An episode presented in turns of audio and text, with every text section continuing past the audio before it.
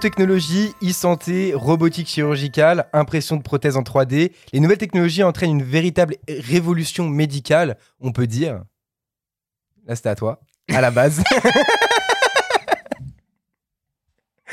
ah, super. Ah, En fait, j'étais. D'habitude, d'habitude, tu faisais. Euh, ce que je t'ai dit juste avant. Oh là là là là, le mec est fatigué, quoi. Il est fatigué et fatigant. je, dit, fais une phrase d'intro et après, toi, tu dis euh, l'intro Ouais, ouais, mais moi je pensais qu'elle allait avoir un point. Tu sais, moi je regarde, je suis ok, d'accord, il est parti. Moi j'étais dans la pub, tu vois. Je suis ok, euh, je l'écoute. Bah, du coup, euh, bonjour. Bon, bah sans cut. Salut tout le monde, j'espère que vous allez bien.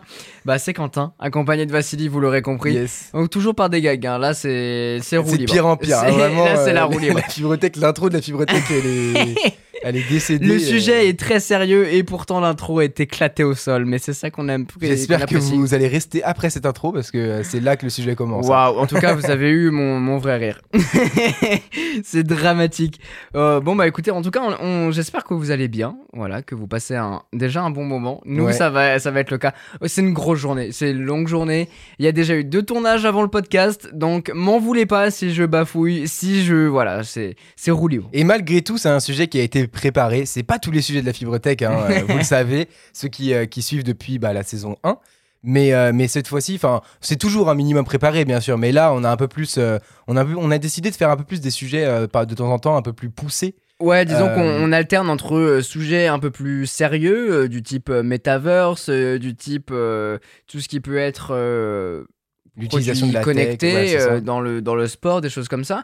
Et puisqu'on a fait un épisode sur le sport, qu'on vous invite à aller écouter, il, il est hyper intéressant, et bien là, on voulait parler un peu de la, de la santé, parce que c'est vrai que bah, la santé, c'est vraiment un domaine qui nous entoure, même si on comprend pas tout, et même en préparant le sujet, on a vu qu'il y avait énormément de, de points Il y a des trucs très poussés, pointus. euh, moi, je voulais parler d'un truc, euh, mais c'était peut-être un peu, euh, peut-être un peu poussé, vraiment Ouais, dans, dans la modification du génome et tout. Mais c'est hyper intéressant. Moi, je kiffe. tu hyper vois, mais- intéressant, mais, c'est pas grand public dans le sens où c'est quand même très compliqué. Ouais, et ouais. Au risque de ne pas vouloir dire de conneries, on préfère vous Oui, laisser euh, contre, dans tous euh, les cas les sujets en description. Allez checker dans tous les cas parce qu'on Ouais. vous met toujours des petits liens comme ça que vous pouvez aller voir si jamais vous voulez en savoir plus. C'est toujours intéressant de- d'essayer de voir. Et puis on se sert de, de vraies sources, hein, donc euh, allez voir, ça sort pas comme ça euh, du milieu de, de nulle part. Donc C'est pas juste de notre tête. Hein, voilà, parce que, le génome, moi je ne connais pas. voilà, par exemple. Il a arrêté la SVT en seconde, s'il vous plaît. Voilà, moi mon bac SVT c'était seconde, donc calmez-vous, on se calme avec le génome. Mais on voulait quand même parler de la santé parce que c'est vrai que c'est un domaine hyper intéressant et c'est vrai que dans ce milieu de produits tech, on le voit. Euh, Bah ouais. la, la tech, ça semble vachement avec la santé parce que c'est là où on va. On- Exactement. on- Bah en fait les trois gros points, euh, c'est pour ça qu'on a fait, on a commencé par l'épisode du sport parce que c'est ce qui nous, ce qui se rapprochait. le- Oula, ça commence déjà.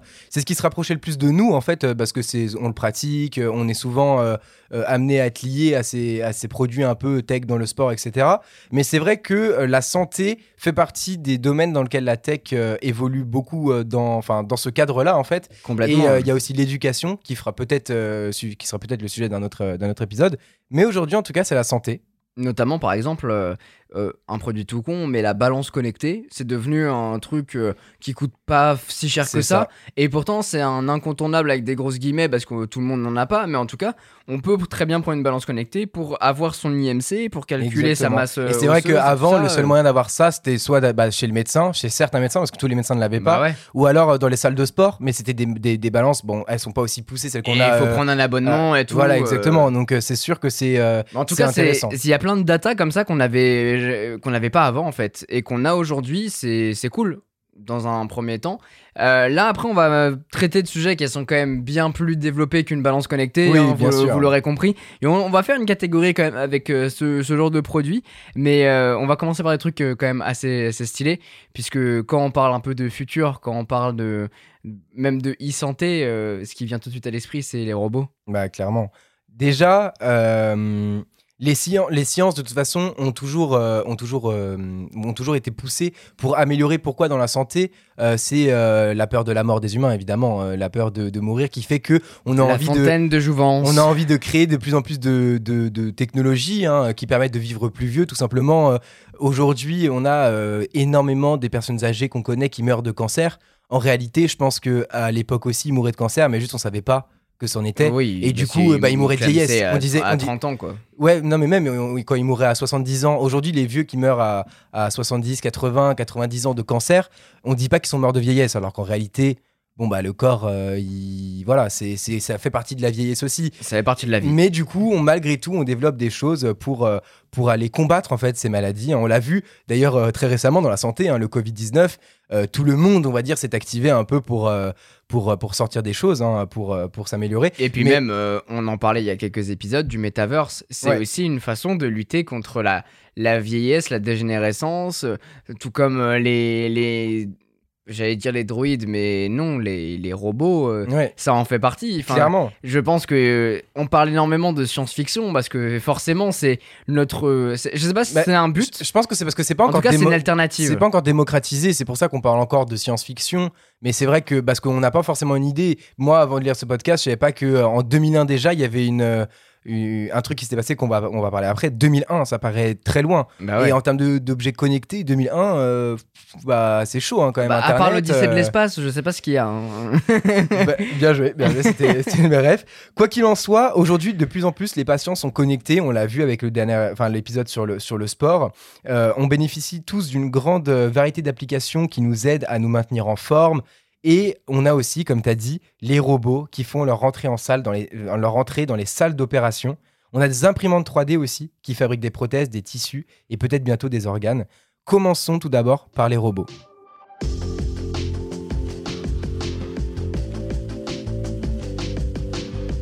Depuis quelques années déjà, les robots euh, entrent un peu dans le quotidien. Je me souviens, on a été à l'IFA euh, en 2018, je dirais. 17. 17 et il y avait tu te souviens les espèces de robots LG là euh, qui, euh, Ah oui, qui étaient oui, oui. chacun, pour une tâche un Le pour mettre en rayon le concierge euh, le ménage Il y a etc Eibo aussi, le petit chien. euh, Eibo, bah ouais, euh, le, le petit chien, ça, c'est rien à voir, petit mais chien, mais rien à voir. Des petits, en tout cas, les petits robots font euh, entrent de plus en plus dans notre quotidien. Ce Bon, qui on peut paraissait, parler euh, euh, du, du chien robot de Boston Dynamics. ah aussi. bah ça, ouais, de ouf. Bah, Et même, ils ont sorti une vidéo hyper creepy de.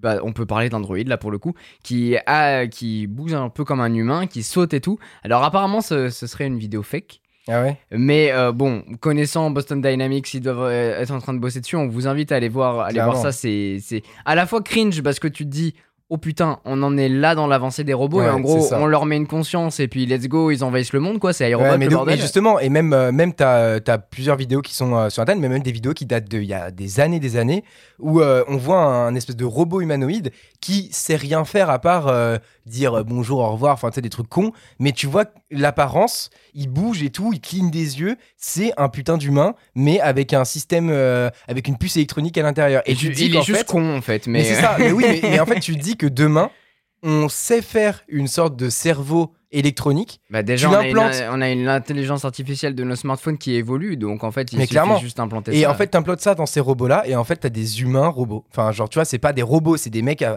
C'est genre, quand, tu, quand dis robot, tu penses à les droïdes de casse, euh, enfin, tu vois, des trucs dans non, Star non, c'est Wars. un Jarvis. Non, c'est vraiment un, un- un humain, quoi. C'est flippant. C'est. C'est un Vision si on peut le comparer Ouais, avec c'est les ça. Avengers, mais, mais, mais vraiment avec voilà, une tête hu- humaine et tout, et c'est vraiment flippant.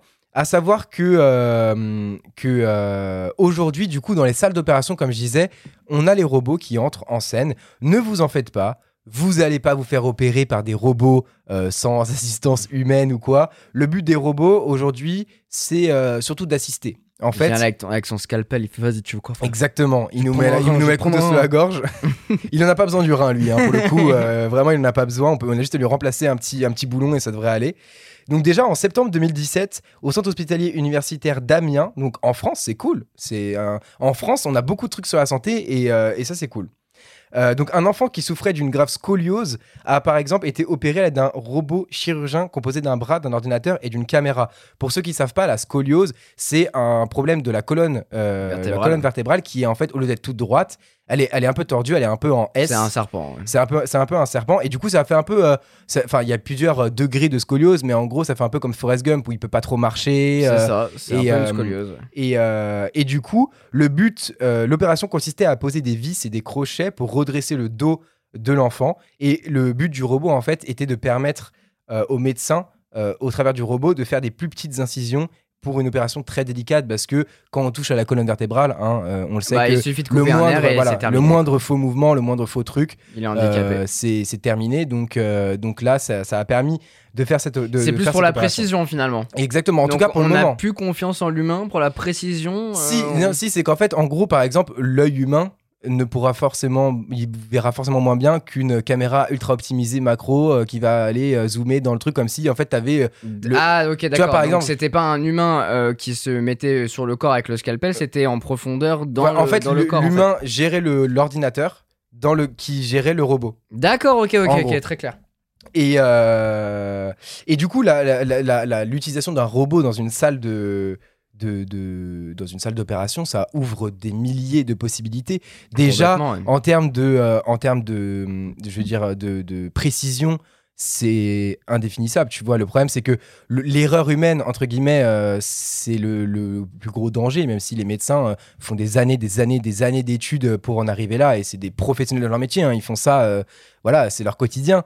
Mais ça reste toujours des opérations délicates, ce genre de choses, et du coup, l'assistance euh, d'un robot, est, je pense, n'est pas négligeable et, va devenir une norme, en fait, dans, les prochaines années. Disons, c'est à, voir comment, euh, comment ça peut être euh, remplacé. Parce que il y a des métiers comme la chirurgie, ça reste des années d'études. Et même si, effectivement, un, un robot, on lui apporte pas forcément des connaissances, mais il peut apporter la précision.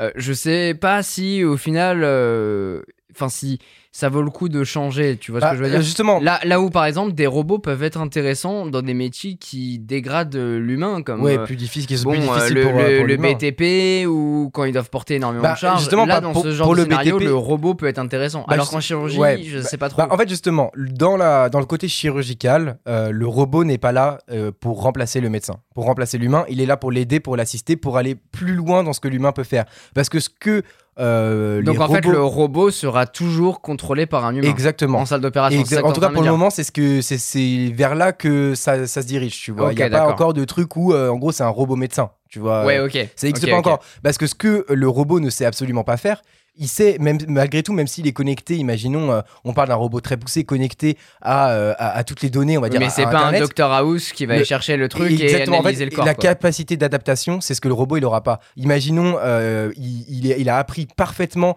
à faire, je sais pas, à recoudre une arcade. Et ben si demain, pendant sa qu'il recoule l'arcade, et ben il y a un problème de trauma ou je sais pas quoi, il saura pas le gérer parce que lui il est fait pour recoudre l'arcade. Alors que l'humain, il va pouvoir s'adapter et, euh, et gérer le truc. Donc c'est pour ça qu'en tout cas aujourd'hui, pour le moment, les, euh, les robots sont faits pour assister et c'est déjà, je trouve, un truc de ouf parce que ça permet d'aller plus loin dans ce qu'on peut faire, tu vois.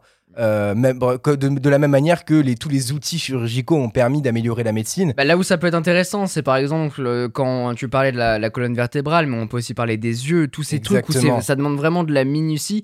Là, effectivement, il suffit d'un tremblement pour. euh, Un pour, micro-tremblement, euh, un micro-truc. Après, bon, les, ces personnes-là, on, là, on parle de personnes où c'est do- des domaines où ils ont bossé des tas bah, d'années. c'est et- 13 ans ou 14 ans, je crois, pour redevenir euh, spécialiste. donc, Voilà, euh, donc ces trucs-là, en fait, euh, je veux dire, le doute, ils l'ont déjà eu, et s'ils le font aujourd'hui, c'est que. Puis- et puis même, ils commencent pas tout de suite, genre ils ont fini leurs 13 ans, ils opèrent, tu vois. C'est-à-dire que d'abord, ils commencent à Complètement, il y a assister. eu Il y, a eu, il y a eu entraînement, des années aussi, ils sont en généraliste, où ils apprennent sur le, sur le tas. Donc, tu vois, il y, a une- il y a une question de confiance quand même quand on traite Exactement. avec un médecin comme Et- ça, c'est c'est- pas n'importe C'est quoi. ça, et c'est pour ça que est-ce que euh, est-ce qu'on aura confiance dans les robots ou pas? Ça, je ne sais pas. Et c'est pour ça que euh, que je pense que pour le moment, l'assistant, l'assistana est plus dédié pour les robots. Bah, que, euh, Surtout dans ce domaine-là où en fait tu t'en parlais, c'est énormément d'adaptation et en fait ça peut être une un effet peut être engendré par beaucoup de choses. Ouais, exactement. Et euh, si on traite euh, telle chose, et bah, ça peut en déclencher euh, Voilà. deux autres. On parlait de Doctor House, c'est une très bonne référence de, de série où justement c'est énormément de recherches où on essaye de donner euh, une solution, mais ça engendre plusieurs problèmes et toujours en fait c'est essayer de résoudre ces, ces énigmes. Et, euh, et en fait, bah, le robot aujourd'hui ne, ne sait pas le faire et même si il a les connaissances parce que c'est un robot et que Et il a ça. en fait c'est bon. Et, surtout, et surtout en fait, le robot, exactement comme tu disais, on lui implante les connaissances. Ça veut dire que il va regarder dans sa base de données, même si c'était un robot médecin, on va dire poussé dans le futur, il va regarder dans sa base de données si si euh, ça existe et, et il va se en fait il va il va faire par élimination en fait comme ils font un peu dans Doctor House à la base, ouais. par élimination ce qu'ils connaissent. Sauf que ce qu'ils savent pas, c'est que par, par exemple, parfois, tu as des mutations, tu as des changements. Et du coup, ces choses-là, il pourra pas l'anticiper le robot. Et c'est quelque chose que seul l'humain, en tout cas pour le moment, euh, peut, euh, peut, peut anticiper et gérer. Ouais, Donc. On verra ça, on verra dans l'avenir. Mais en tout cas, je trouvais ça hyper intéressant d'en parler. À savoir que le robot, ça fait quand même du coup des années. Enfin, je sais pas si on peut parler de robot à cette époque-là, mais que ça, que ça a été utilisé en tout cas, parce que l'utilisation de la robotique euh, ouvre, comme, tu, comme on disait, des possibilités d'opérer à distance. Ça, par contre, c'est intéressant. Et ça, par contre, c'est un truc de ouf. Parce que, imaginons, on veut le meilleur médecin euh, du monde qui est euh, le médecin Intel qui habite à New York. On est en France, bah, le temps qu'il vienne euh, pour l'opération et tout, c'est chaud. Alors que le fait d'opérer à distance, pouvoir opérer à distance, c'est incroyable. Et sachez que une des premières opérations à distance a été faite en 2001 par le professeur. Il s'appelle, je vais pas écorcher son nom, Jacques Maresco ou Maresco. Maresco, ouais. Je pense que c'est Maresco. Il est pionnier dans la chirurgie euh, robotique et il a opéré depuis New York une patiente du CHU de Strasbourg pour une ablation de la vésicule biliaire.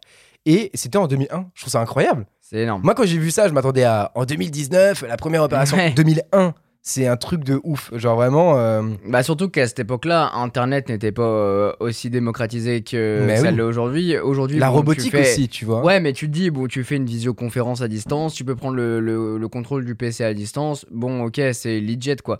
Euh, en 2001, Ah ouais, euh, bah ouf. bravo en fait, euh. Franchement, euh, non mais de ouf.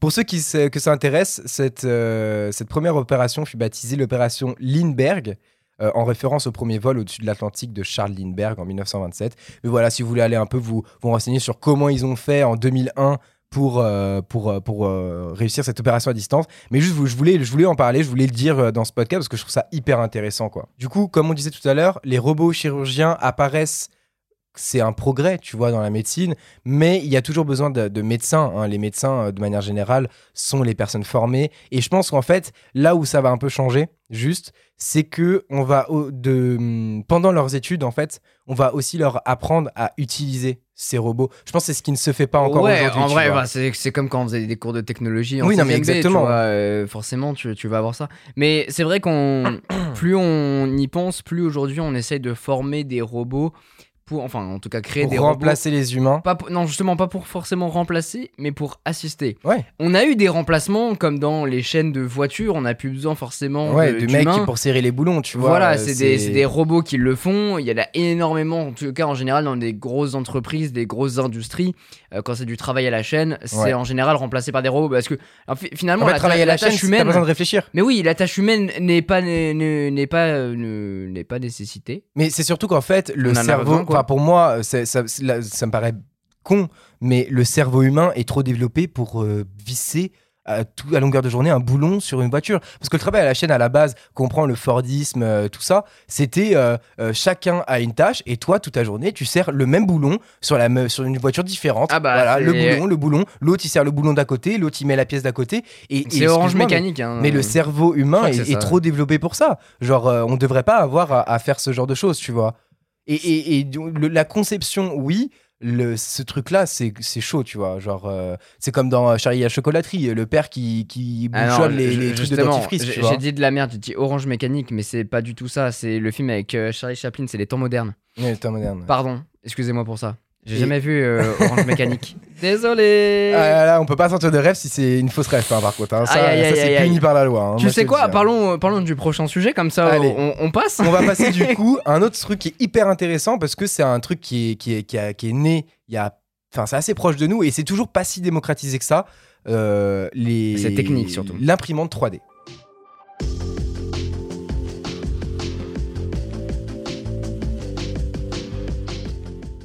Comme vous savez, ça fait quand même des années maintenant. On a déjà d'ailleurs testé sur la chaîne euh, des imprimantes 3D. On en entend parler. Euh, parfois, on en entend parler d'un coup beaucoup et après plus rien. Genre, euh, c'est vrai que dernièrement, dernièrement, si on prend très récemment, les imprimantes 3D, on n'a pas. Parce que je pense que en fait, les, impri- les imprimantes 3D et l'impression de 3D de, manière générale, on en parle dès qu'il y a un- un nou- une nouvelle avancée, un nouveau. Ouais. Notamment euh, à l'époque, c'était bon, tu peux imprimer un Pokémon en 3D. Mm. Super frère. Euh, maintenant, tu peux imprimer avec euh, des, des matériaux comestibles, par exemple. Ouais, c'est vrai. Tu Après, peux créer des trucs en moi, chocolat, pense par que, exemple. moi, je pense que ce qui s'est passé aussi à l'époque, pourquoi on a entendu beaucoup parler, c'est que euh, à la base, il, il- elle se voulait grand public. en gros, n'importe qui, tu as une imprimante 3D, tu imprimes des objets chez toi. Alors qu'en fait, je pense que ça a été beaucoup plus acheté par des entreprises pour Mais concevoir des choses. Et, et c'est ça qu'on voit pas dans l'imprimante 3D, c'est qu'en fait, des milliers d'entreprises utilisent l'imprimante 3D pour la conception de leurs choses, qui est de manière beaucoup plus rentable et Mais, mais efficace. en même fait. moi, je me suis rendu compte quand j'avais une imprimante 3D, je l'utilisais jamais. Je l'utilisais pour le test, mais après, j'en avais pas l'utilité parce que, alors déjà, c'est pas mon domaine, je suis pas compétent dans, dans cette tâche-là, je conçois pas des objets et donc, du coup, j'ai pas besoin de les imprimer. Après, il y en a qui le font très bien et d'autres à qui ça sert, notamment pour pouvoir imprimer des pièces, mais que ce soit en PLA, du coup en plastique, mais aussi en métal, dans plein de matériaux Ouais. différents. Et en fait, moi, ce que j'aime bien avec l'impression 3D, c'est que c'est comme quand t'es. euh, tu dois, je sais pas, essayer de résoudre des, des questions, un problème, et bah quand t'es bricoleur, à un moment tu fais face à une tâche, et au lieu d'aller l'acheter chez Bricorama, et bah tu l'imprimes. Ça, j'avoue, c'est stylé par contre. Mais c'est génial C'est stylé, mais. Mais là je te parle de, de 5% Ah ouais. des compétences Ouais, là, d'une tu- impression ouais, 3D, tu oui, vois. mais clairement, parce que tu as justement, euh, tu, fais bien, tu fais bien de le dire, l'impression 3D trouve d'innombrables applications en santé, et c'est ce qui nous intéresse en- pour, ce, pour ce podcast. Tout d'abord, la pharmacie avec l'impression 3D. On en parlait tout à l'heure, il y a différents, différentes manières d'utiliser l'impression 3D en pharmacie.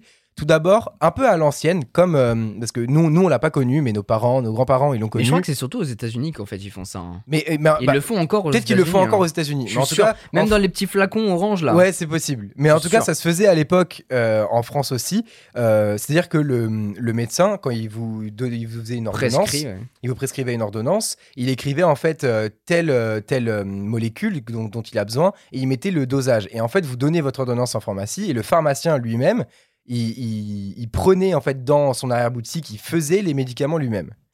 Et c'est Voilà. en ça que le pharmacien a quand même vachement changé de métier ces Ouais. dernières années. C'est pas du tout le sujet du podcast, je sais oui, bien. clairement. Mais c'est vrai que aujourd'hui, c'est plus euh, une sorte de bibliothécaire une pour. boutique. euh, euh, c'est une une boutique. Et on lui dit, on- le médecin. Donne-moi un doliprane et il Doliprane, doliprane. Voilà, c'est ça. Alors qu'avant, il, y avait une vraie euh, Mais- conception. Voilà, mais Ce pourquoi qui se fait un peu. Mais par pourquoi, moment, pourquoi on mais en est arrivé là en fait Tout simplement pour le coût. Parce qu'en fait, produire sûr. un médicament à l'unité euh, pour chaque patient coûtait beaucoup plus cher que de créer des médicaments de manière générique, genre des doliprane, des machins, qu'on produit par millions et qu'on met, qu'on envoie à toutes les pharmacies. Mais ce truc-là pourrait être réglé parce que euh, justement l'imprimante 3D permettrait euh, le médecin directement en fait au lieu de vous passer une ordonnance papier ferait une ordonnance numérique qu'il enverrait à votre pharmacie et, dire- et automatiquement une fois que le- la pharmacie a reçu l'ordonnance numérique et ben l'impression 3D se fait Euh, enfin le, le robot on va dire euh, va, va se mettre en marche et va euh, bah, faire prendre les, les doses qu'il faut exactement et faire vos médicaments C'est de l'assemblage. C'est de l'assemblage. Là, ce- cette partie-là, c'est de l'assemblage qu'on pourrait faire en usine, mais qui est plus, comment dire, euh, Euh, c'est euh, avec des grosses guillemets. Oui, c'est oui, comme non. le travail à la chaîne, c'est qu'il va Oui, mais détecter les médicaments et les c'est émettre dans un pot. Mais la, la différence, c'est qu'en fait, le dosage des médicaments, plutôt qu'il soit générique et qu'il soit le même pour tout le monde, et bah, oh, et qu'on te dise juste Eh oui, il est personnalisé, ouais. il est personnalisé, c'est-à-dire que tu as exactement le dosage qu'il faut, et ça c'est très important dans certaines maladies éventuellement, dans certaines, euh, dans certaines thérapies, dans certains problèmes, où euh, bah, vraiment avoir un dosage précis pour ton poids, ton corps, ton âge, est très important, tu vois. La deuxième facette de l'imprimante 3D dans la pharmacie, la conception de médicaments, est tout simplement bah, le fait d'imprimer des médicaments en 3D. Et en 2015, la FDA a donné une autorisation pour un médicament imprimé en 3D, un antiépileptique, qui a été développé euh, au MIT et qui a permis en fait un assemblage particulier du médicament couche par couche. Ça, c'est ouf. Donc ce qui est ouf, c'est que du coup, au lieu de- d'avoir le fil PSA comme tu disais euh, tout à l'heure, PLA, PLA. PLA, PLA, ouais, moi, je suis trop dans Pokémon là. Bah, Euh, euh, aussi, oui. Au lieu d'avoir le, fil- le, le- le PLA, euh, le, du métal, euh, du fil comestible ou quoi, et ben là en fait le fil, enfin je sais pas trop comment ça, comment il le, si c'est sous forme de Bah, fil en- aussi en ou pas, fait, mais ouais, en tout cas c'est bah, du médicament. c'est là où c'est c'est vachement intéressant et en même temps où il y a quand même beaucoup de questions à se poser parce qu'effectivement bon euh, de base une imprimante ça fonctionne avec une bobine une bobine de fil de. PLA mais effectivement un médicament alors on parlait aussi d'imprimantes euh, nutritionnelles euh, qui nous permettraient de créer du chocolat par exemple Ouais. en impression 3D pour un médicament puisque c'est couche par couche et puisque euh, possiblement il serait constitué de, De plusieurs, plusieurs, ouais, bah, euh, médicaments éventuellement de plusieurs, euh, Plusieurs euh, dosages protéines, plusieurs, ouais ouais ce clairement. qui est intéressant et en même temps assez bizarre, c'est que c'est comment en fait il le prendrait? Est-ce que ça serait des médicaments qui seraient broyés, tu vois, et il prendrait. Bah, je peux, je peux pas te dire. Là, pour le coup, je peux pas te dire. Parce pas, que tu vois, un, un, un robot pizzaiolo, et bah il va prendre les champignons, bah, il va prendre la sauce déjà, tomate. Ça existe bien déjà. sûr, ça existe. Il y a des machines qui À Paris, créer. à euh, Paris, il y en a, y bah, y en a une euh, juste en bas de chez moi à La Rochelle. euh, si je veux à 3h du mat aller me faire une pizza, je peux. Eh ben voilà, énorme, c'est énervé. C'est franchement c'est cool, c'est marrant, mais c'est vrai Et que il du prend, coup, tu vois, il prend les trucs comme ça à gauche à droite, mais là, la conception, l'impression, c'est différent parce que le processus l'est. Et du coup, comment en fait, euh, en fait, c'est quoi la matière première? Comment Bah, surtout, il bah, avoir, après, quoi? je pense que je pense que on, on a, j'ai pas trop d'idées aussi d'aujourd'hui comment ils font les médicaments. Tu vois, même aujourd'hui, comment ils font un doliprane. Tu vois, ah là, ils le font bien à la chaîne, donc c'est forcément des vrai, robots oui, c'est vrai, qui créent le doliprane. Tu vois, donc je pense que c'est de la même manière, sauf que cette fois c'est une imprimante 3D. Je sais pas trop la différence que ça peut apporter par rapport à une grosse usine qui fait une, un, un médicament à la chaîne. Bah, la, Mais la éventuellement, tu peux faire justement le euh, dosage particulier, Voilà. mais en créant directement le médicament. euh, La différence, place, je pense qu'elle est là, c'est que tu le crées directement sur place et que t'es pas obligé de passer et d'ouvrir des grosses usines pour ça. C'est Ouais. que chacun a un problème particulier et effectivement, parfois la solution, c'est de donner, euh, j'ai une connerie, mais un doliprane, voilà. Euh, mais il y a de la dose où c'est plus complexe et Mm. du coup, ça, ça va chercher un mélange de médicaments bien précis. Et c'est peut-être en ça où ça peut être intéressant. C'est quand ça commence à devenir complexe et que le mélange doit être euh, imposé finalement. Ouais. Et c'est là où ça peut avoir une certaine importance. Au-delà de ça, euh, c'est vrai que bon, euh, le travail à la chaîne existera toujours pour euh, fabriquer des médicaments. Là, Oui, euh, bah oui. je pense que faut pas se voiler la face. Comme vous l'avez compris, dans la pharmacie, on a déjà une application dans la création de médicaments, mais l'imprimante 3D va au-delà de ça, puisque déjà aujourd'hui, euh, les imprimantes 3D ont fait leur preuve dans la fabrication de prothèses sur mesure. Donc ça, c'est quand même un truc de ouf aussi, ça, tu vois. génial. Mais l'impression 3D, je pense, enfin, c'est pas je pense, puisque je l'ai je l'ai vu euh, en cherchant sur Internet, ça peut aller encore plus loin euh, et aller même vers les tissus, euh, genre la peau à greffer pour quelqu'un qui a subi des brûlures au second, au, enfin, au second degré, etc. Donc, de lui regresser des tissus de peau en 3D, en fait, l'imprimante 3D permettrait de. Ça, pour le coup, j'y crois complètement. C'est un faire truc- faire ça, de, la, de la greffe. Alors, c'est hyper pointilleux parce que parfois, ça peut être un corps qui, re- qui rejette euh, la greffe. Mais avec la bonne analyse, en fait, je, Bah un oui, mais en fait, justement, c'est là, là où euh, c'est exactement, j'allais en venir. Le truc, c'est que ça va, l'imprimante 3D va limiter énormément les risques de rejet, puisqu'en fait, les cellules utilisées, elles peuvent venir du patient. Elle recrée en fait en 3D à partir des cellules du patient, elle va recréer en 3D euh, des, euh, des, des cellules en fait qui ont un, un quasi d'une quasi 100% de, de- de compatibilité en fait avec le patient. Et c'est Ah, là et c'est là c'est là où ça devient ouf. Là où ça va être plus pointu aussi. Donc on a déjà le cartilage, donc la peau. Enfin on a je veux dire on avait déjà la peau, enfin je veux dire les, les tissus à greffer. On a aussi des cartilages. Par exemple pour les pour les personnes qui sont coupées des nerfs, qui ont des, des hum, comment dire des articulations abîmées, les gens les personnes âgées notamment les genoux, euh, les tout ce qui est Ouais, euh, qui ont voilà. de l'arthrose, Exactement, bah, tous les, en fait, tous les cartilages, on va dire tous les, les endroits où il y a des, des des flexions, flexions. euh, au niveau, bah, c'est là où ça s'abîme quand on vieillit, etc. Bah, ça permettrait en fait d'en refaire euh, en 3D et du coup bah, de limiter les, les, on va dire les fatigues et les problèmes dus à la vieillesse, les problèmes du corps dus à la vieillesse. Donc ça c'est quand même un truc, euh, un truc assez ouf. Enfin, T'imagines, t'as 100 piges. Euh, bah tu t'es là à faire des footings tous les matins euh, enfin je sais qu'il y a des il y a des vieux comme ça euh, qui qui ont 100 ans ils font encore 30 km enfin entre 10 km de vélo par jour et tout mais c'est un 100 cas ans, sur- 10 km, je suis pas sûr. non, je sais pas, je sais plus, mais il y avait un truc comme ça, euh, du, je sais plus, si c'était une vieille ou un vieux, enfin une, une Ouais, vieille dame ou un vieux monsieur ouais. Qui, euh, qui faisait encore du vélo de ouf et tout, alors qu'il avait euh, plus de 90 ans. Enfin, c'est des trucs de ouf, mais c'est des cas isolés, tu vois. Bien en sûr. vrai, euh, en vrai, c'est des cas super isolés, et c'est vrai que ça, ça permettrait quand même de, de renforcer un peu ce ce, ce côté euh, ce côté on vieillit moins tu vois après ça veut pas dire que ton Bah, en corps fait, finalement, on se remplace, on, Ouais. on- on se fait remplacer au fur et à mesure, mais c'est l'évolution, et et c'est marrant parce que ce que j'allais c'est un truc très futuriste. Exact, en fait. mais c'est c'est exactement ça. Et j'allais en venir, euh, ça sera surtout de l'apparence. Aujourd'hui, en tout cas, c'est surtout de l'apparence. Mais peut-être que demain, c'est ils sont en train de bosser dessus. C'est sur la fabrication 3D d'organes et du coup, plus avoir besoin de problèmes de donneur, du genre, euh, bah il y a pas d'honneur euh, de, il y a pas d'honneur de foie, il y a pas d'honneur de truc. Et en fait, tu es obligé d'attendre le, de prier pour euh, le malheur d'un autre, pour euh, récupérer euh, son foie ou un truc. Enfin, tu vois, c'est un peu horrible aujourd'hui Bah comment ouais, ça se passe. Hein ou en mode t'attends depuis trois ans et en- finalement tu l'as parce qu'il y a un mec qui s'est croûté en moto et que voilà il, décédé enfin c'est des trucs un peu des circonstances un peu horribles et bah là ça permettrait de bah d'en fait en avoir en illimité tu vois de fabriquer un cœur Bien fabriquer un, un foie fabriquer un poumon fabriquer un rein Euh, ça veut pas dire que enfin ça pose plusieurs problèmes pour moi tu vois Bah oui, surtout le marché noir, là, il sera plus rentable. Hein, euh. bah, pour le coup, ça c'est une bonne chose. Pour le coup, ça c'est une bonne chose. Mais là où ça peut, enfin, je sais pas, tu vois, c'est en mode euh, comme si tu pouvais vivre sans crainte, tu vois. Alors, Tant que ton cerveau est pas touché, en gros, c'est bon, au calme. Tu vois, genre, tu peux fumer, tu peux Ouais, prendre ce que ouais. tu veux, tu peux. Tu vois, tu Bah, ça pose des questions aussi de, de pérennité, de longévité. Enfin, là, on commence à partir dans un délire de Cybertruck. euh, cyb- euh, Cybertruck. Cybertruck, mais- cy- non, mais c- Cyberpunk, quoi. euh. Je crois que c'est comme ça que ça se dit. Ouais, euh, Cyberpunk, ouais. Cyberpunk. Où justement, en fait, euh, tous tes organes peuvent être euh, changés, peuvent Changer, évoluer, remplacer. remplacés. Ouais, mais du coup, en fait, quand, enfin, normalement, on, en fait, notre cœur, il est, il est pas illimité. C'est ce qui fait que même si euh, tu, tu, tu vis, euh, enfin, je veux dire, t'es parfait, ton corps, il est parfait, t'as aucune maladie, t'as rien. En gros, ils, avaient lu un truc, je suis pas sûr sûr de ça, hein, donc euh, ne, ne retenez pas ça à 100%, mais c'était un truc du style, tu peux vivre jusqu'à 120 ans. Tu vois, au-dessus, c'est vraiment, enfin, on va dire là, voilà, ton corps et ton corps est fait pour aller jusqu'à 120 ans à peu près. C'est ce qui avait été, ce que j'avais lu à peu près. Mais Après, tu peux vivre un siècle, ça dépend juste du temps qui te reste sur le bras. Ouais, c'est ça, time out. Mais du coup, est-ce que euh, bah, tu t'aurais pas des gens qui vivraient euh, beaucoup plus? Enfin, tu vois, plus t'as d'argent, en fait, euh, plus ça te paraît normal. Enfin, tu peux remplacer ton cœur, ton truc, machin, au calme.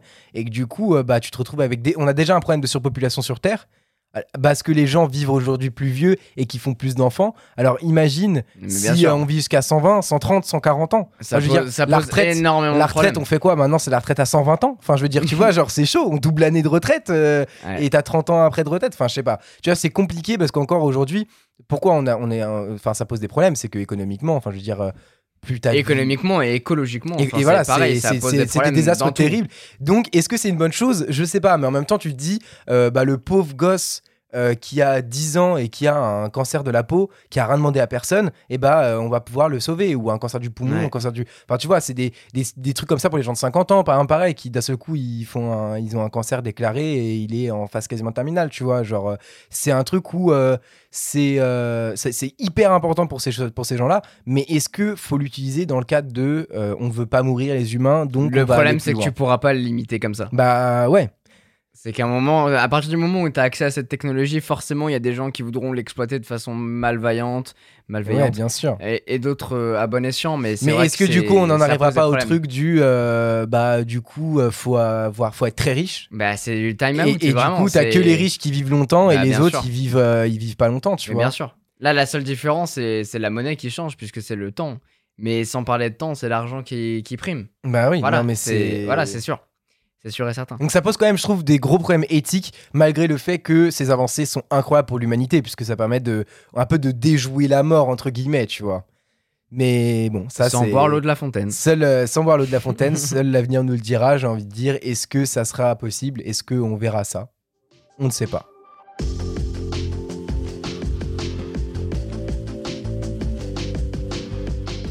Pour aller un peu plus loin dans le domaine de la santé, mais sans aller euh, dans des manières, enfin dans des domaines plus poussés, euh, on le voit autour de nous, la santé devient plus, de plus en plus high-tech et connectée. hein. tout simplement, on voit euh, la, C'est la- surtout que je pense que ça devient, en plus d'être connecté et high-tech, ça devient de plus en plus accessible, puisque en fait, tu, tu portes des outils de santé en permanence sur toi. Exactement. Déjà, bah, tu as, le smartphone pour les gens qui. Enfin, on a tous quasiment aujourd'hui, je sais pas le pourcentage, mais je pense qu'on doit être en France dans les 90% à avoir un, un smartphone, je pense, un truc dans le genre.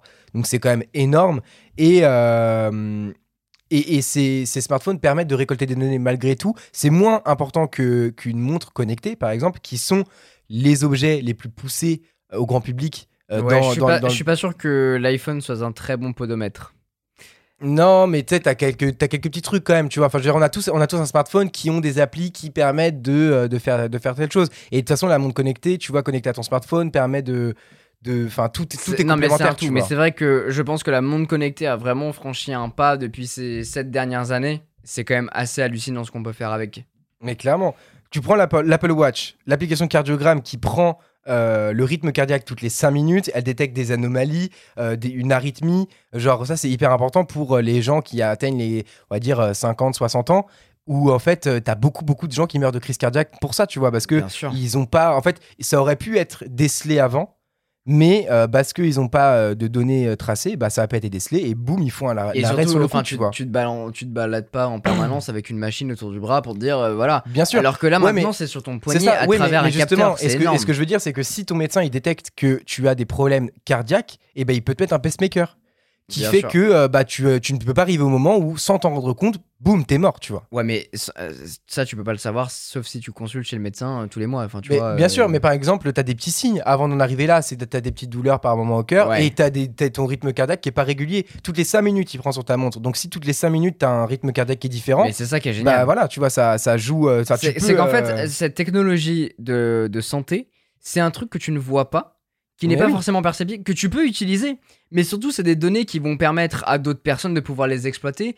Euh, C'était dans, le- dans l'épisode précédent ou l'épisode du sport, il me semble, on, ouais, en avait parlé un petit peu, où justement on disait que ces outils de santé, c'était génial, notamment par exemple, tu tombes à vélo, et ben il va détecter une chute pour contacter des personnes c'est- bah oui, c'est Pareil, du sport, ouais. Pareil pour euh, les, les personnes âgées, et ben en fait, euh, dépendamment de, de l'âge, dépendamment de ce qui se passe, euh, dépendamment du rythme cardiaque, si tu tombes, si tu fais une et- chute, Alors, et ben il va pouvoir contacter directement Exactement, ton parce médecin que ou les combien personnes. de personnes âgées sont tombées sur leurs pieds et du coup ont dû se faire amputer la jambe parce qu'ils sont restés des heures et des heures et des heures parce qu'ils pouvaient plus bouger et qu'ils ne pouvaient pas appeler des gens, oui. tout simplement. Et c'est des trucs qui paraissent débiles comme ça, tu vois, genre la détection de chute, enfin je veux dire, euh, moi je m'en fous.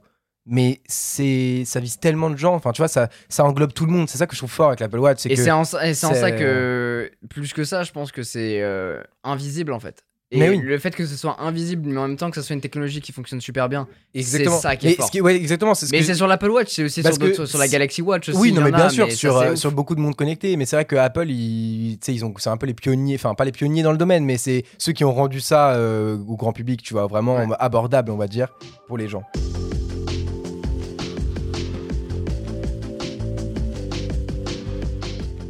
Sinon, on a aussi la télésanté ou e-santé euh, qui, est, euh, qui, qui fait un peu son essor, hein, encore plus Bah, avec toute la période Covid. Covid, confinement, etc.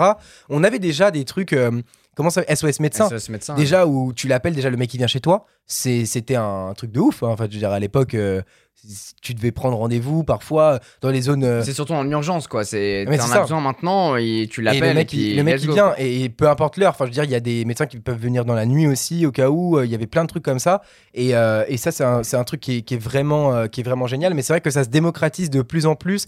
On a aussi tout le truc de rendez-vous en ligne. C'est c'est pareil con. Mais tu prends un rendez-vous en ligne avec Doctissimo euh, bah c'est quand même euh, t'as pas à prendre ton téléphone appeler le médecin tomber sur l'assistante qui a 10 000 appels euh, comme toi pour prendre rendez-vous Ouais, tu prends un rendez-vous Google Meet sur Google, sur Doctolib, euh, c'est voilà. Enfin, ça prend deux secondes et c'est c'est en fait ça, ça permet à la fois Il y a d'amener des problèmes quand même avec ça, mais. Oui, bon, il y a des problèmes. ça- Bah, tout même- n'est tout n'est pas carré, tout n'est pas parfait forcément. Mais c'est vrai que ça permet quand même de de- de- d'accélérer, de, faciliter tout le truc de la, la médecine. prise de rendez-vous, ouais. Et puis surtout, euh, aujourd'hui, pouvoir faire des visios avec son médecin en lui disant, bon bah, si c'est pas trop grave et si en vrai tu peux lui expliquer ton problème euh, bah, comme un rendez-vous classique, quoi. Si t'as pas besoin, s'il a pas besoin de, de te manipuler finalement, c'est quand même assez intéressant parce que ça permet de d'éliminer vachement de problèmes ou des- des gens qui viennent en urgence alors qu'ils ont absolument rien. Ah mais Et qui, euh, et qui bloquent en fait les personnes qui ont des Mais- vrais problèmes. Mais ça, ça, ça, ça, c'est un, c'est un point, euh, je pense qu'il faut souligner, où il faudrait avoir une sorte de d'étape, en fait, de gens qui, qui demandent ce qui se passe, tu vois. Ouais. Parce que sinon, les médecins, ils se retrouvent à- à- avec euh,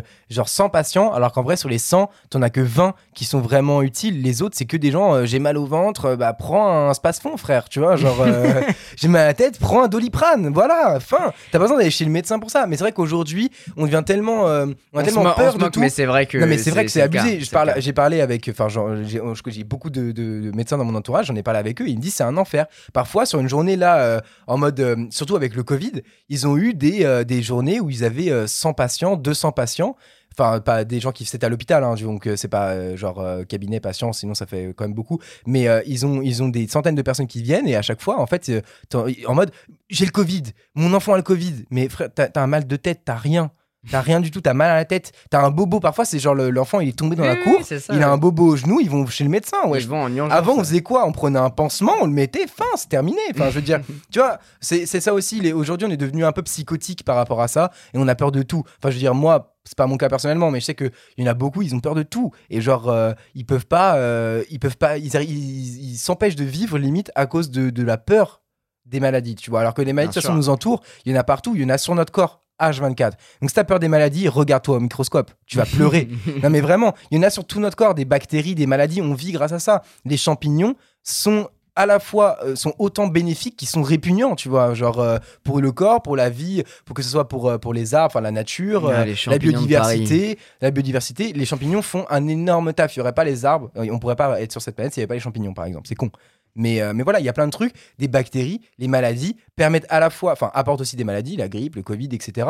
Mais euh, sont aussi des, des, des, des bienfaits, des trucs bénéfiques. Et du coup, faut pas avoir peur de tout. Enfin, je veux dire, au bout d'un moment, si tu prends du doliprane à chaque fois que tu as mal à la tête, le jour où tu as vraiment une grosse migraine, ton doliprane, il fera rien. Tu vois, genre, il servira à rien. Le seul truc que je sais, c'est que si jamais il n'y avait pas de champignons, il n'y aurait pas de schtroumpf.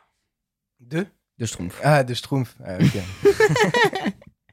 Non, mais c'est vrai que, en tout cas, moi, ce que j'aime bien avec euh, l'aspect connecté de tous les produits tech qui nous entourent, c'est vraiment cet aspect invisibilité, mais, euh, mais en même temps, euh, c'est un truc qui te reste utile en permanence. Clairement. Et peut-être que ça t'est pas utile maintenant quand tu l'utilises parce que t'es jeune. Et, bah, Mais en évoluant, en grandissant, tu verras que c'est des produits qui t'accompagneront. Et surtout, tu penses que c'est inutile, mais en réalité, les données, aujourd'hui, euh, on est dans, dans l'ère du big data, où toutes les données sont récoltées, sont analysées, sont utilisées, et toutes les données de santé, même si ça reste anonyme, genre, euh, je sais pas comment ça se passe avec, si, l'Apple Watch, ça le fait aussi, mais, euh, si, mais je sais que les, énormément de données sont récoltées auprès des pharmacies, des médecins, etc., et sont envoyées à des chercheurs, en fait. Ah oui, Et non, non, l'Apple Watch, tout est sur ton téléphone Sur ton sur ton. Apple Watch. Il Bah, y a rien qui sort. Non, parce que ça aurait pu sortir, mais de manière anonyme, genre euh, euh, lambda, euh, Non, non, tel truc. Il y a parce rien qui sort, sauf si tu veux communiquer les informations à ton médecin seulement pour ouais. pouvoir, notamment, on parlait de, des arythmies, des choses comme ça. Ça, c'est des données qu'il peut récupérer. Mais- Mais, c'est très fait aux No- États-Unis. Je sais pas si c'est le Not- cas en notamment euh, en France, enfin dans, dans le monde entier, même si c'est de, ma- c'est de manière anonyme hein, de ce que je dis, euh, ne vous inquiétez pas, vous n'êtes pas surveillé euh, par, les, par les chercheurs ou quoi, mais en tout cas les, les médecins et tout, ils peuvent transmettre des informations qui permettent de, en fait, d'étudier et de faire des recherches par rapport à ça, tu vois, et de beaucoup avancer. Ces données ont, ont- ont vraiment permis d'avancer sur certaines recherches. C'est des trucs de ouf. Par exemple, ça, c'est c'est des recherches qui datent, de- qui, qui ont duré depuis longtemps, mais il y a une meuf récemment qui a guéri toute seule du sida. Et c'est grâce à ces données récoltées sur elle euh, qui vont pouvoir euh, bah, éventuellement, peut-être, dans l'avenir, faire un, un réel médicament. Parce qu'aujourd'hui, par exemple, euh, si on parle du sida, on, les, les- les avancées des médicamenteuses et, euh, et dans la médecine ont permis de, de prolonger la durée de vie des patients qui sont atteints du sida. Tu peux vivre jusqu'à 40, 50, 60 ans. Mais grâce à ça, peut-être on pourrait en guérir. Donc c'est quand même tout autre chose et c'est quand, même- quand même incroyable. Et ça, c'est la récolte de données qui a permis ce genre de choses. Et là, j'ai fait la- l'accent là-dessus, mais il y a des, dizaines, j'imagine des milliers de sujets dans lesquels ça a permis ces récoltes de données euh, de faire avancer. Et ça, c'est pas mal. En France, par exemple, on a les données des remboursements de frais de santé qui sont collectés par le Système national d'information inter- interrégime de l'assurance maladie, la SNIRAM. Pour ceux qui connaissent en général, on connaît plus les acronymes en France. Euh, et ils rassemblent ces données, ils les, mettent, ils les- et ils les mettent à disposition des chercheurs, bien sûr après les avoir rendus anonymes, comme, euh, comme je vous disais, et ce qui permet encore une fois bah, euh, de, de- de faire des avancées tout simplement.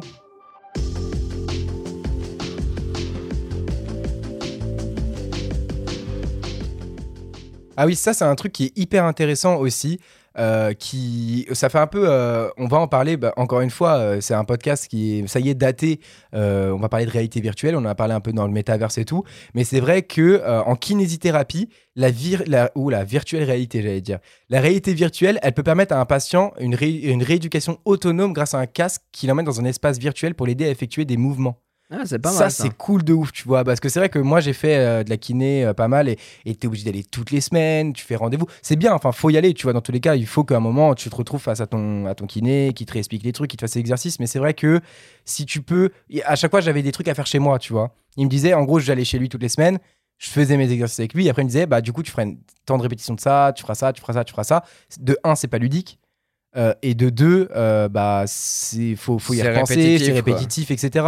Si tu le mets sous forme de jeu avec le casque de réalité virtuelle, ça ouvre des opportunités. Ah bah dans tous les cas, la gamification a toujours bien marché Bah, auprès du grand public. et c'est vrai, euh, et c'est vrai que moi, c'était un doigt que je devais rééduquer. Mais quand tu prends des gens qui doivent rééduquer, réapprendre à marcher, c'est un truc de ouf. Réapprendre à, à bouger, les, à utiliser sa main entière, à utiliser son bras. Enfin, tu vois, il y a plein de domaines dans lesquels la, la kiné, euh, elle, est, elle est importante. Et c'est vrai que le fait de le gamifier et de pouvoir rendre ça, euh, comment dire, plus simple, tout simplement, et moins mystérieux, enfin pas mystérieux, mais moins, euh, je sais pas. euh, moins violent, je pense. euh, parce que quand tu, quand tu dois faire ce genre de rééducation, en fait, t'es es confronté à la réalité et c'est vrai que bah, ça peut faire peur ou faire mal.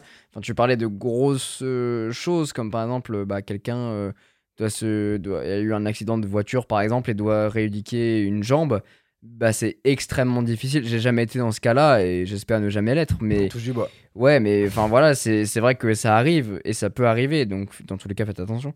Mais, mais c'est vrai que c'est extrêmement difficile à ce que j'ai j'ai cru euh, voir et comprendre. Donc euh, c'est vrai que essayer de le rendre plus facile, peut-être. plus ludique, je pense que c'est quand même un truc euh, qui, pourrait, qui pourrait être intéressant. Malgré tout, je pense que la réalité virtuelle, on en parle là que pour la kiné, mais en vrai, euh, je pense que ça peut avoir énormément d'applications au travers de la médecine. Bien sûr. Et, et par exemple, on parlait tout à l'heure de l'opération à distance, mais euh, le médecin qui contrôle un robot au travers de son casque de réalité virtuelle, quoi de plus Logique. logique tu vois? C'est, ça pourrait être un truc de ouf. Enfin, Il y a plein de, plein de manières d'utiliser la, ré- la ré- la réalité virtuelle, je pense, dans, dans ces domaines-là. Et j'espère qu'on vivra assez vieux pour voir ce genre euh, de truc arriver, mais pas assez vieux pour le, le vivre tout le temps, tu vois. genre, euh, tu sais, il y a un, un espèce d'entre-deux où tu vis assez vieux pour voir les trucs arriver, mais pas trop non plus parce que sinon ça part en couille, tu vois. Je vais pas être là au moment où ça part en couille. Je veux pas voir la cité d'or de euh, Beef euh, Tannen. Ah ouais, de ouf. de ouf. Ah non, non, non. Vas-y, si un jour quelqu'un invente la machine à voyager dans le temps, c'est terminé, il vaut mieux mourir avant. Après, il revient dans le temps et du coup, t'es pas mort. Merde. Et merde. Et merde. Après, ça dépend, on parle de quelle temporalité, tu vois. Si on prend la version Retour vers le futur où t'as une ligne continuelle, ou si tu prends euh, les différents métaverses, tu vois, enfin les différents. euh, Mais stop. Voilà, c'est pas le sujet du podcast, mais on Mais- pourra en parler aussi pendant des heures, hein, si vous voulez. hein. Pas de Non, problème hein, avec non, ça. non, non. Non, tu vois, regarde, tout le monde lève la main dans l'assemblée. Toi là, au fond, la 6ème B, euh, lève la main. Ah non, c'était pas lui. Ah non, c'est c'est toi. Ouais, c'est- il y a surtout pas de son, mais c'est ça. Non. Ah, c'était non, c'était pas ça. Non, parce que t'as dit non, donc je voulais être. Non Ah, bah c'est le bleu. Ah, c'est le bleu. Putain, je m'en souviens jamais.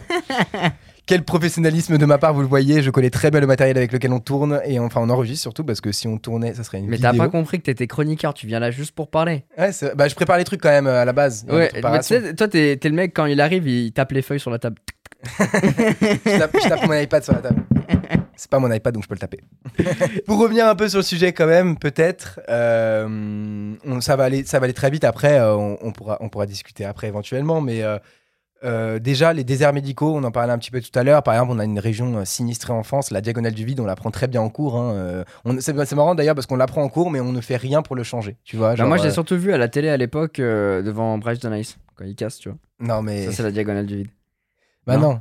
non. On parle du... Ah si On parle du... Attends, on parle du, no- du... Du nord-est pour arriver au sud-est sans toucher la Corse, et tu casses. Mais non, il y a du nord-ouest. On parle du nord-ouest pour arriver au sud-est. Non, du nord-ouest. Nord-ouest pour arriver au sud-est sans toucher la Corse. Ah oui, oui, c'est ça. c'est l'inverse. La diagonale du vide, c'est dans l'autre sens. Eh merde. Mais dommage. C'est Ah, bien essayé. essayé, hein. Nice try. Tu peux remettre un petit coin pour essayer si tu veux. Mais euh, merde, c'est quel mauvais, rapport tu vois. Je voulais mettre des applaudissements, mais moi aussi j'ai foiré, tu vois. Voilà, on voit que lui aussi il s'y connaît bien dans son, dans son domaine. Donc tout ça pour dire que c'est vrai que tout, on- tout ce qu'on parlait depuis tout à l'heure, c'est un de rentrer énormément dans, dans- dans le sujet, mais tout ce qu'on parlait tout à l'heure de télésanté, etc., pourrait, et de, de- de- du coup d'opération à distance, etc., pourrait être utile pour ce genre de région où bah, tu veux prendre un rendez-vous chez le médecin, tu dois attendre six mois, tu vois. Tu prends un rendez-vous chez l'ophtalmo, tu attends un an. Tu prends un rendez-vous chez l'orthodontiste ou le dentiste, t'en as pour euh, ouais, 8 mois. C'est un truc de ouf. Euh, Ça paraît aberrant, mais c'est ben après, c'est déjà le cas ici. Hein. Déjà le cas en région parisienne où c'est pas 8 mois, 6 mois, c'est plus dans les 1 mois. Enfin, en gros, faut prendre. euh, faut réserver. faut, faut réserver quoi. Voilà, faut C'est long, réserver, mais c'est long. c'est c'est long quand même dans tous les cas, surtout dans les trucs d'ophtalmologie et tout. Surtout qu'aujourd'hui, tout le monde maintenant veut des lunettes. C'est plus de la mode que de. Enfin, bref. Mais, euh, mais c'est vrai que, euh, que, euh, que c'est c'est quand même hyper important parce que c'est des zones où bah, tu as quand même beaucoup d'habitants, hein, même si on appelle ça diagonale du vide, tu as quand même des gens qui y habitent, beaucoup de vieux en plus. Donc c'est des gens qui ont besoin d'accès à la santé rapide, mais qui peuvent pas forcément, sachant que c'est en plus souvent des zones de campagne dans lesquelles bah, le moindre hôpital est à 50 minutes de route, une heure de route, et bah excuse-moi, mais tu fais une crise cardiaque, tu vas pas conduire pendant 50 minutes. hein. Mais c'est là où c'est chaud parce que même ces personnes-là n'ont pas forcément énormément accès à Internet non plus. Ouais. Euh, Enfin, tout ça reste. Mais ça arrive de plus en plus. La fibre arrive un peu partout en France. Non, non, mais, non, mais euh, sans, la 4G sans- aussi. Bien sûr que euh, c'est- déjà là, mais je veux dire, euh, ces personnes-là sont pas forcément à même euh, d'utiliser Ouais. ces, ces technologies. Oui, oui, c'est sûr. Parce que forcément, on connaît la campagne hein, et ses vieux sabots. Non. Non. Ah, c'était Orelsan. mais, euh, mais ouais, on, on connaît très bien la, la campagne, donc euh, on sait comment, comment ça se passe là-bas, vous inquiétez pas.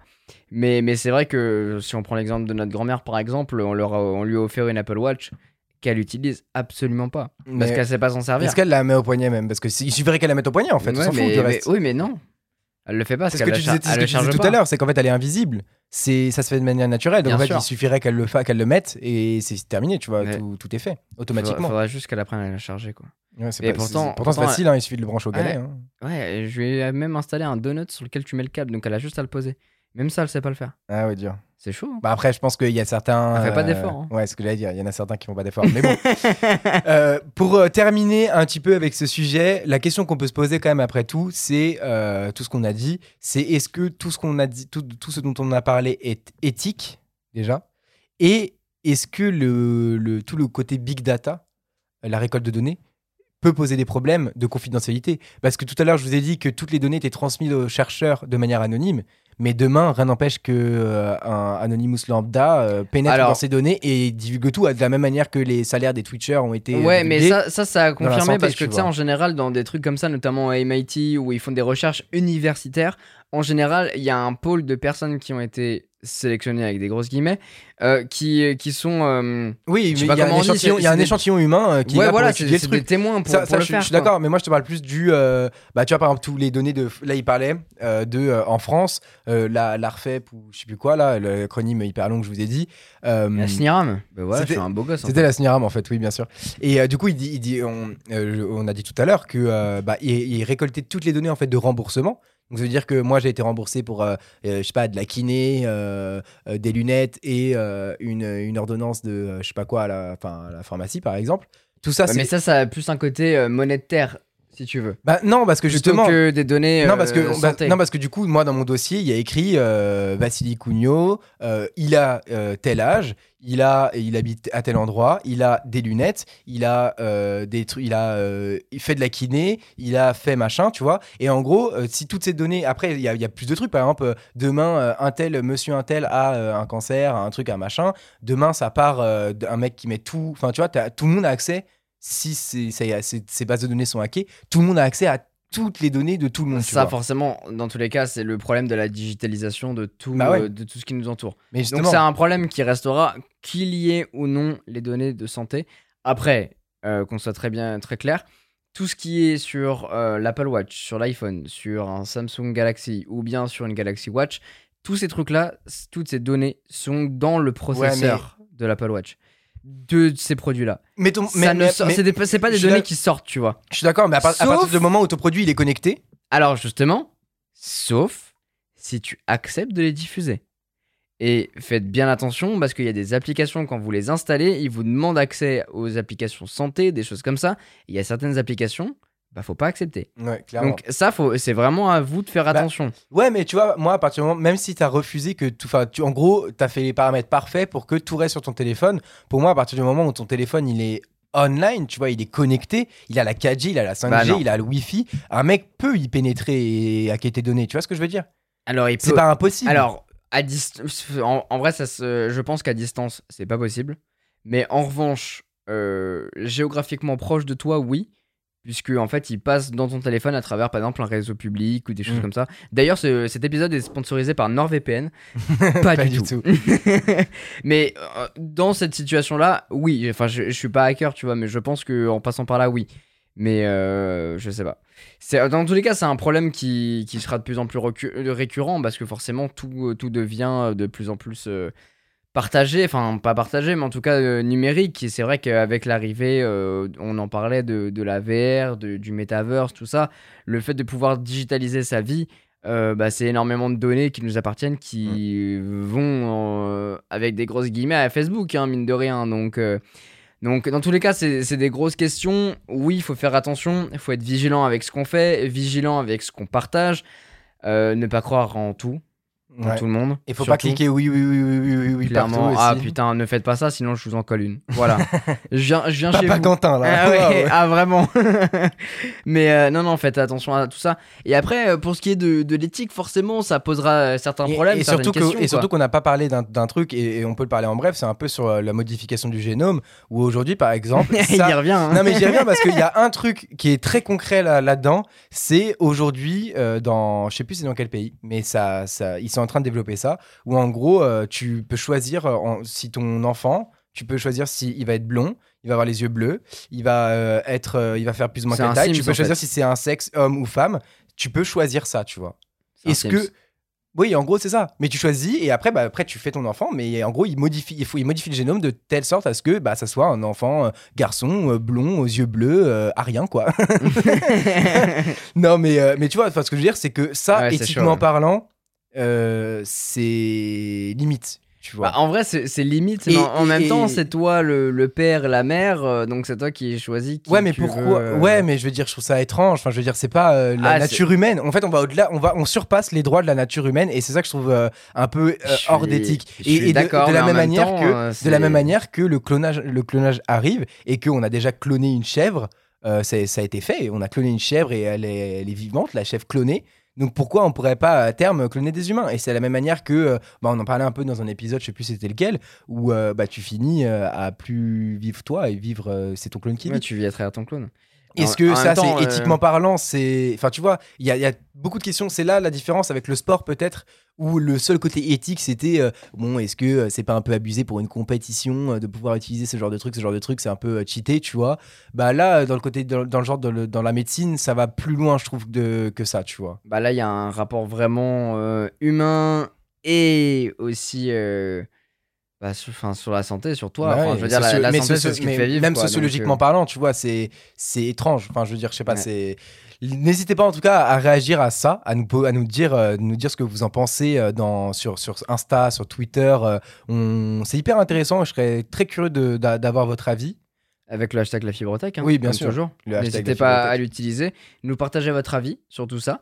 Et euh, dans tous les cas, on se retrouvera très bientôt dans un prochain épisode. En tout cas, c'était, c'est cool de faire des sujets comme ça qui changent un petit peu du, du quotidien et de ce que vous pouvez retrouver aussi sur d'autres podcasts euh, tech éventuellement, sur le monde tech en général. C'est vrai que c'est des domaines où on n'a pas forcément, qu'on n'a pas forcément l'habitude Et d'entendre. encore et, une fois, comme je disais la dernière fois, c'est un peu les domaines qui nous intéressent, tu sais, genre euh, de loin. Ça Ouais. nous intéresse tous, mais on, va, on, on prend jamais le temps d'aller chercher, d'aller checker, d'aller se renseigner. Donc je trouve que c'est quand même intéressant de, de parler de ça en, en podcast. Complètement. Et en vrai, on essaiera de faire des recherches pour éventuellement rencontrer un spécialiste qui pourra Ah ouais, en parler euh, de, de tout ça en, en détail. Est-ce que c'est vrai que c'est quand même un sujet euh, très vague et, Et on n'est pas des spécialistes. Et on n'est pas des spécialistes. Voilà. On vous Et en parle Pardonnez-nous euh, si on a fait quelques erreurs euh, là-dedans. J'ai essayé de. En tout cas, à chaque fois que je citais des choses, c'était des trucs concrets. Enfin, je veux dire, euh, c'est pas. euh, J'ai pas sorti ça de mon imagination. euh, donc, c'était sur des sites. vous inquiétez pas, tu coco les recherches. Bah, De toute façon, euh, les, les sites seront les liens, tous, voilà. euh, Il y aura le lien pour, le, pour tous les, les trucs que, que j'ai cités euh, dans, dans la description du podcast. Donc, vous, je vous invite éventuellement, si, bah, si vous voulez vérifier ou quoi, à aller checker ça. Et si vous avez d'autres infos ou qu'on s'est trompé sur des choses, mais n'hésitez pas à nous le dire aussi et réagir, et à ré- réagir sur la fibrotech. complètement. En tout cas, on était ravis d'avoir fait cet épisode avec vous. On se retrouve très bientôt pour une prochaine. Ciao Ciao, ciao.